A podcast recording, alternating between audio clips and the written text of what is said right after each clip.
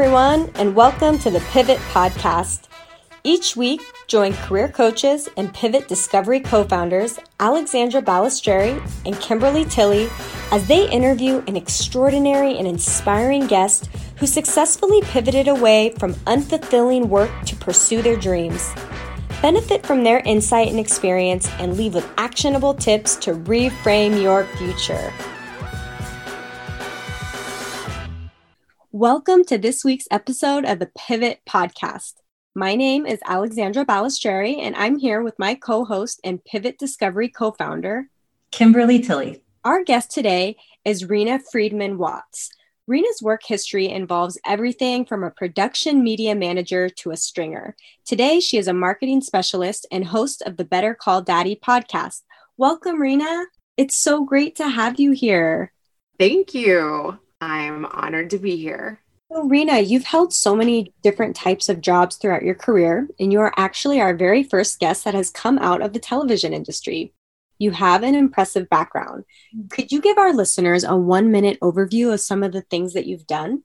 I started off at an NPR station at Purdue and I worked in radio for a couple years, which then led me to interviewing at WGN in Chicago. I didn't end up getting a job there, but while I was interviewing in Chicago, I saw that Jerry Springer was looking for interns. They had a flyer in the same courtyard. So I walked across the courtyard, told them I had an interview with the intern coordinator, got through security, and ended up starting at Jerry Springer two weeks later. Wow. So you just sort of brazened that out by telling them that you already had an interview? That's how that worked pre 9 11. Yeah. So I started at Jerry Springer, worked there for a little over two seasons.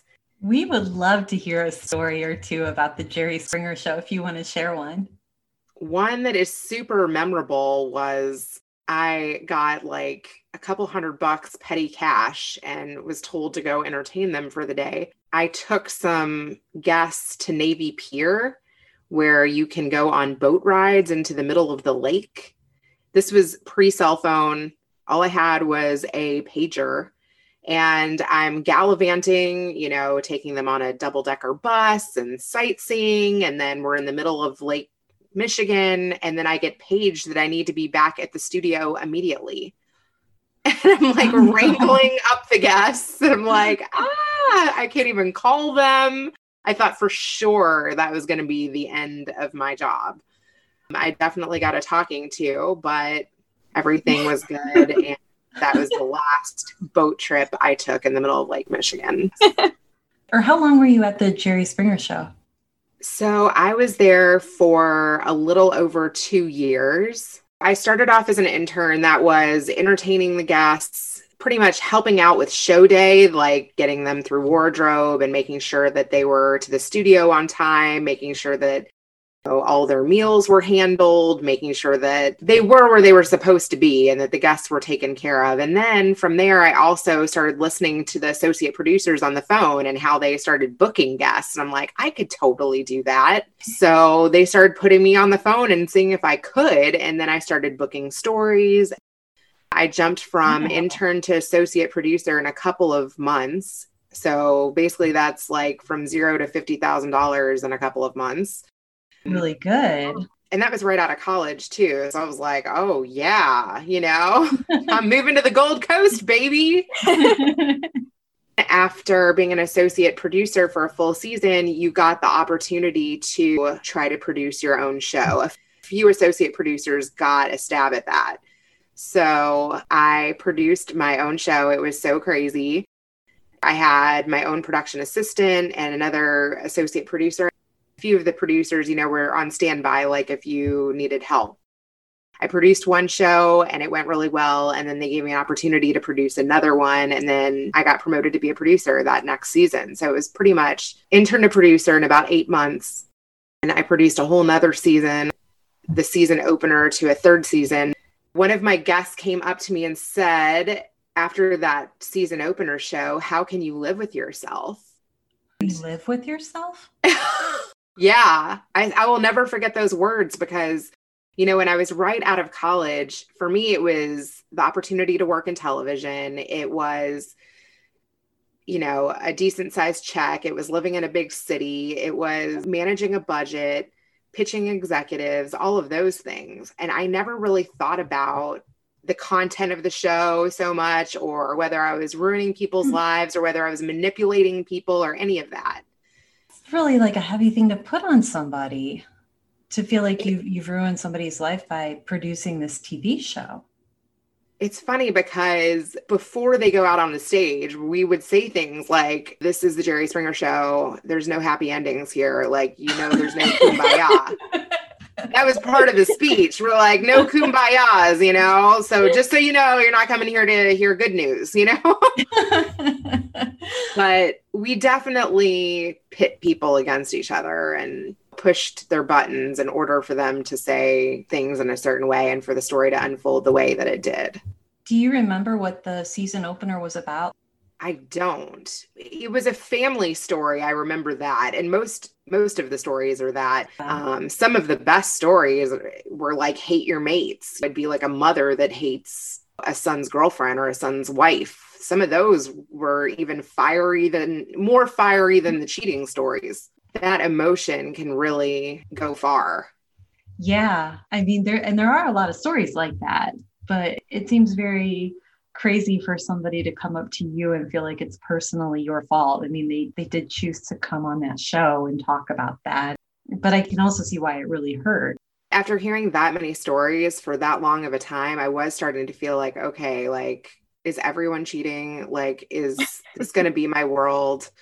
And so I literally had zero backup plan and I quit and I took the white box and I packed up my stuff and that was that it was a hard little transition because I went from working literally around the clock, like 90 to 100 hour weeks, to not working, you know? And I was like, what do I want to do now? I have no idea. So I applied for like sales jobs and I applied to work at ad agencies because ad agencies are big in Chicago. I applied to work at Oprah, but I heard she didn't hire Springer producers.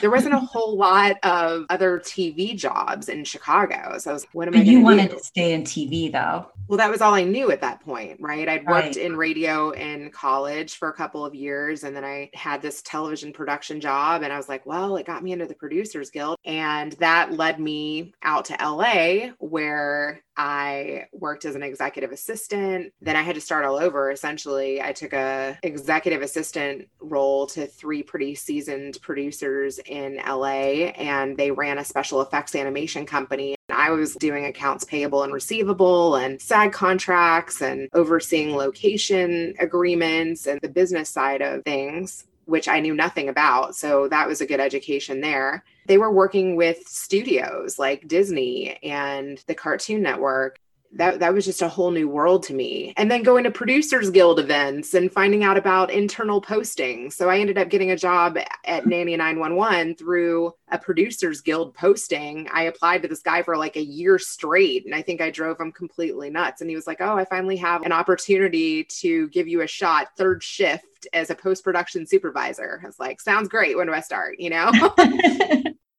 Worked in LA on a series of reality shows worked as a field interviewer, worked as an associate editor, post production supervisor. What were some of the shows you worked on? I worked on a VH1 show. It was called Motor Mouth. It was where one person nominated another person that they knew the person that they brought along was supposed to be driving around in a vehicle, listening to music and giving us market research about the music. But the person who roped their friend in had already told us their favorite music. So it was one of these car karaoke shows where if you listen to an entire CD of all your favorite songs, you're obviously going to sing in the car. The person drove around and they were supposed to listen to the CD and give us feedback. And then the person who nominated them got in the car and they had a challenge where they had to get them to get out of the car and dance or sing to the person in the drive through or they had a task. The car was rigged with cameras.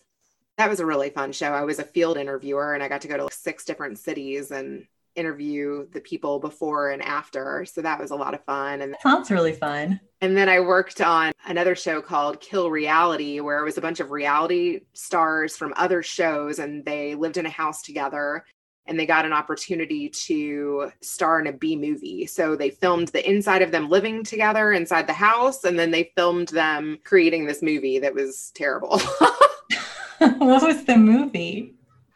Oh my God, I don't even remember the name of the movie. I'd have to look it up. But the reality show part was called Kill Reality. I was on the reality show side, I was a field interviewer, and that was crazy too the producers aren't really supposed to be in the house unless there's like drama going on but there was some there was like a big moment that was getting ready to happen like a proposal i wanted to interview him right before it happened but they got back sooner than i realized they were going to get back and i was in the house and all the cameras came through and i was in the way oh, and i was oh, like no. mortified oh no i'm just going to get totally chewed out i still feel bad about that to this day Don't feel too bad about it.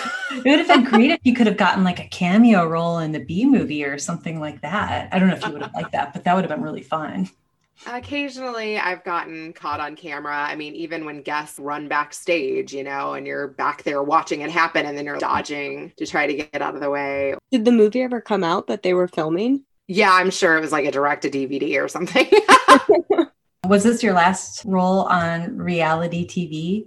Nanny 911 was. I worked in many capacities and then met my husband third shift while I was working at Nanny 911. Had a mommy chapter for maybe three years, four years.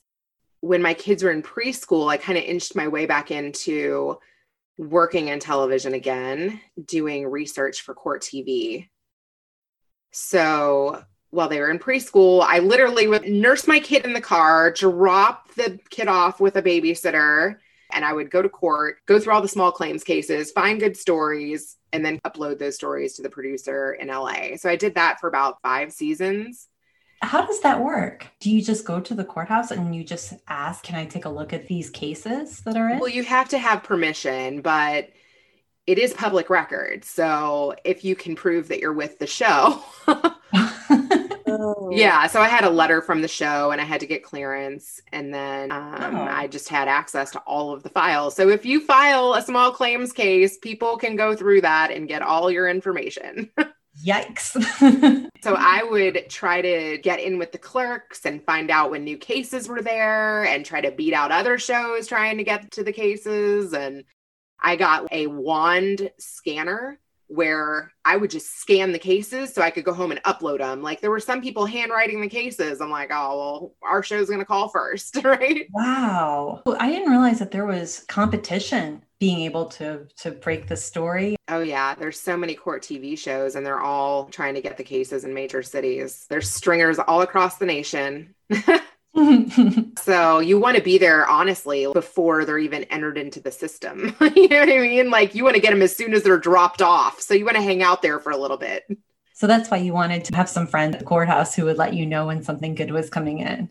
Oh, I had the clerk's cell phone numbers in my phone. I would call them. I'm like, is today a good day to drive an hour to court? Because some of these courthouses were a ways away. And I'm like, if I'm driving all the way there, I want to make sure there's a stack did you ever bump into other stringers that were? Oh yeah, oh yeah. Like, oh, I know you're trying to get that case, but I'm gonna get it first. If they were at the filing cabinet, I would go to where people are filling out their cases, and I would pick them out of the basket.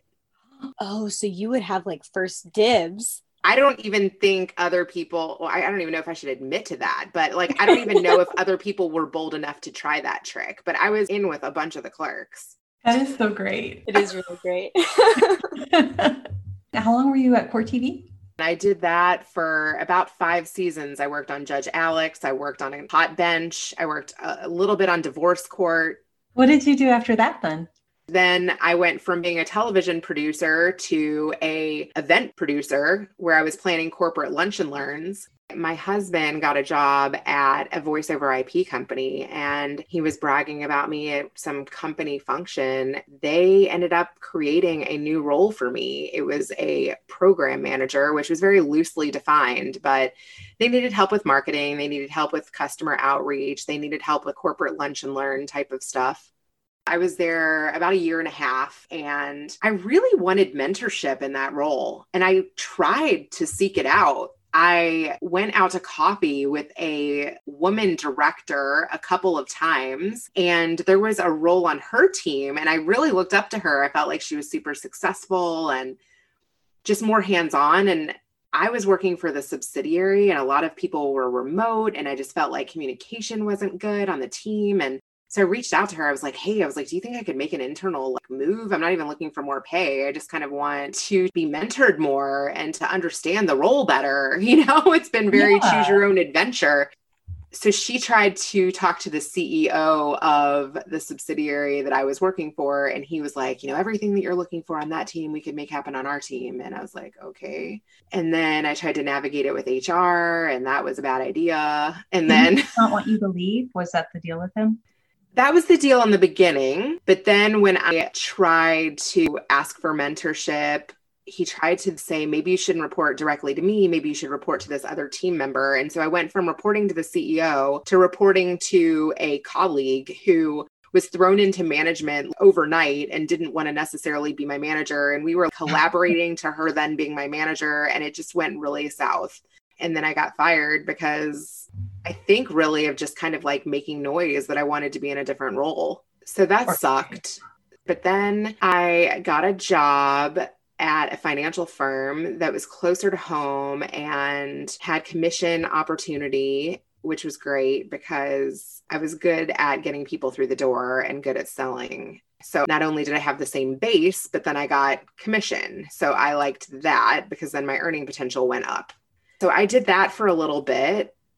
Then I was approached by someone that we put an event on with, and he said that he wanted to partner with me and then he wanted to work with me and not my boss. And then I was like, hmm, interesting. Good for your self esteem. I don't know how good it would be for your relationship with your boss.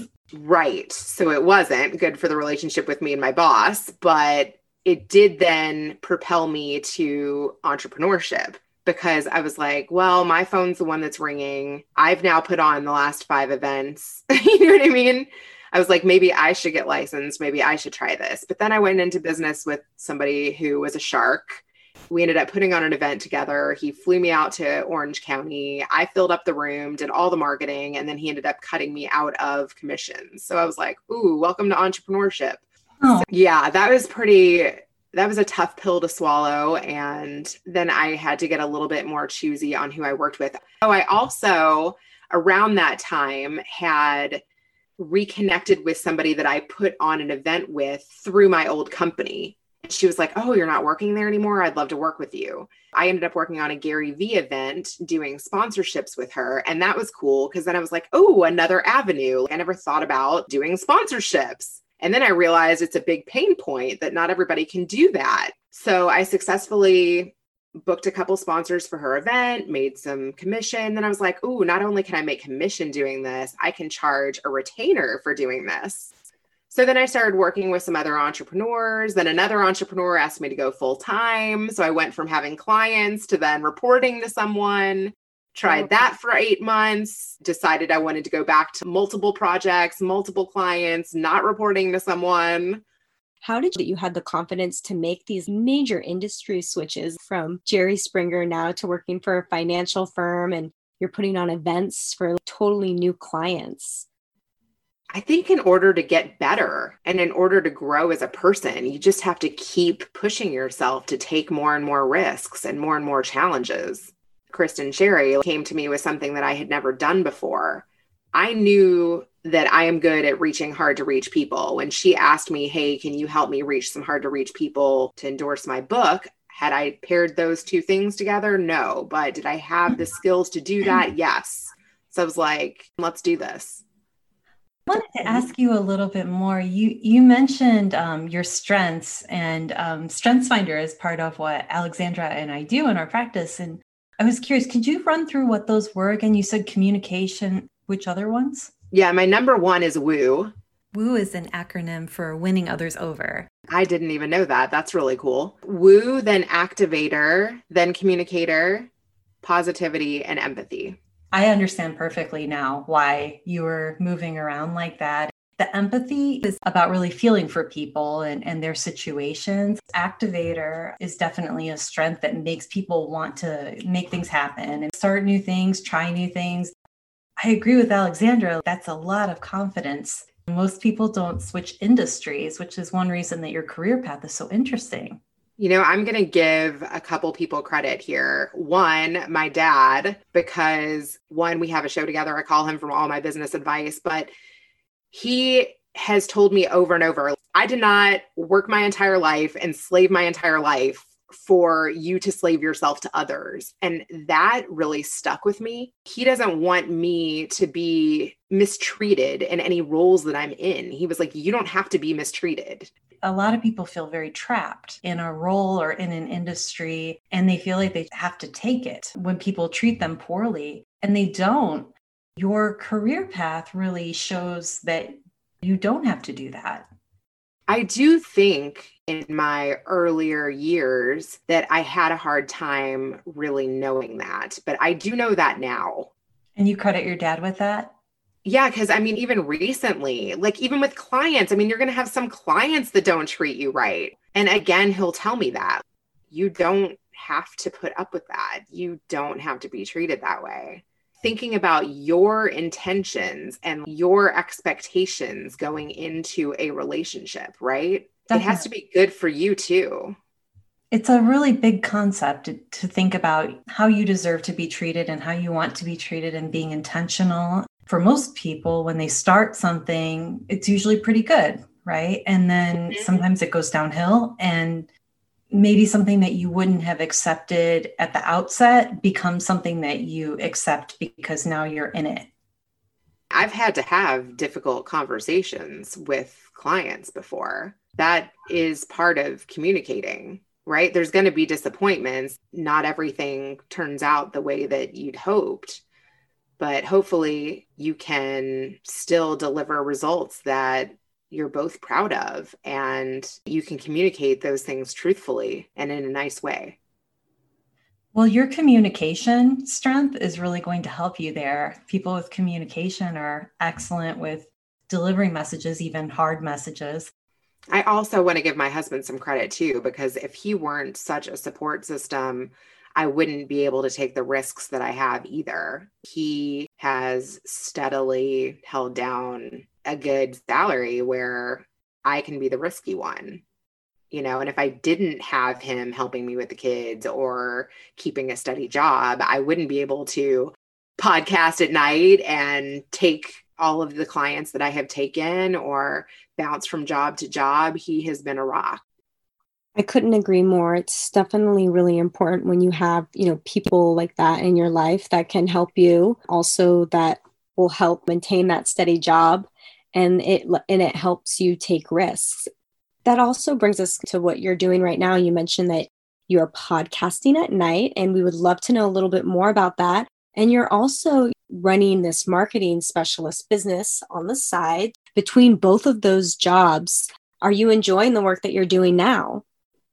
Totally enjoying being an entrepreneur, a podcaster, a mommy of four, a wife, a coach, a community grower, a storytelling junkie, all of those things. It all builds on each other. When you're constantly connecting and constantly growing, your resources also grow. What would be one tip that you would offer to someone who's in a situation kind of like early in your career before you started making all of these changes and growing and moving around in the field? We've all learned this during the pandemic is that sometimes you have to slow down to speed up. I was such a workaholic. I never slowed down. And I do this weekly now. I unplug from Friday night to sometimes Sunday morning. And then your creative juices flow from that and you do get a supercharge. So if you can afford to unplug for a couple of hours, or if you can go on a walk and get outside and take a step back, journal, do something to get out of always being connected, I think that is something that the whole world needs. That's a great idea. I really like that.